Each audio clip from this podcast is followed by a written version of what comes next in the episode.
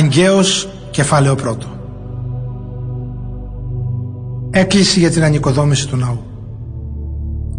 Το δεύτερο έτος της βασιλείας του Δαρίου την πρώτη του έκτου μήνα μίλησε ο Κύριος στον προφήτη Αγκαίο και του έδωσε εντολή να μεταδώσει μήνυμα στο διοικητή της Ιουδαίας Ζωροβάβελ γιο του Σαλαθήλ και στον αρχιερέα Ιησού γιο του Ιωσαδάκ.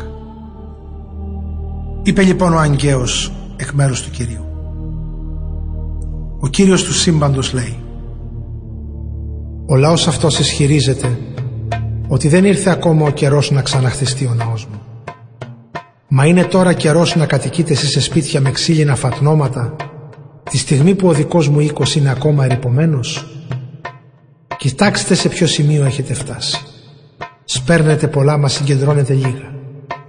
Τρώτε αλλά δεν χορταίνετε. Πίνετε μα δεν ευχαριστιέστε. Δίνεστε αλλά δεν ζεσταίνεστε και του εργάτη ο μισθός μπαίνει σε τρύπια τσέπη. Γι' αυτό, λέει ο Κύριος του σύμπαντος, σκεφτείτε το κατάντημά σας. Μετά ανεβείτε στο βουνό και φέρτε ξύλα και ξαναχτίστε το ναό για να με βαρεστήσετε και να με τιμήσετε. Επιδιώκετε πολλά μα λίγα κατορθώνετε. Στο σπίτι σας τα φέρνετε μα εγώ τα εξανεμίζω. Γιατί συμβαίνει αυτό; Επειδή ο ναός μου είναι ρηπωμένος και εσείς ασχολείστε καθένας με το δικό του σπίτι. Γι' αυτό οι ουρανοί δεν έβρεξαν και η γη αρνήθηκε να δώσει τους καρπούς της.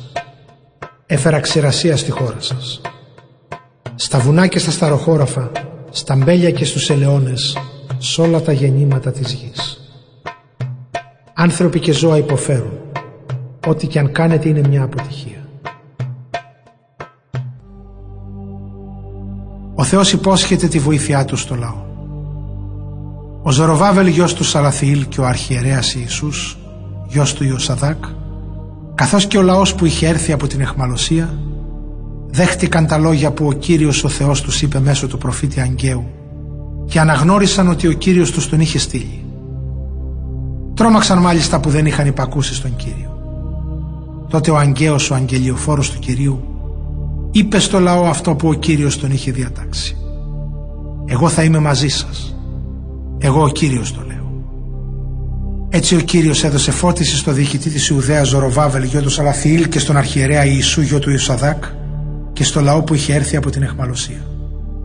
Ήρθαν λοιπόν και εργάζονταν στο ναό του Κυρίου του σύμπαντος του Θεού τους. Το έργο άρχισε στις 24 του έκτου μήνα.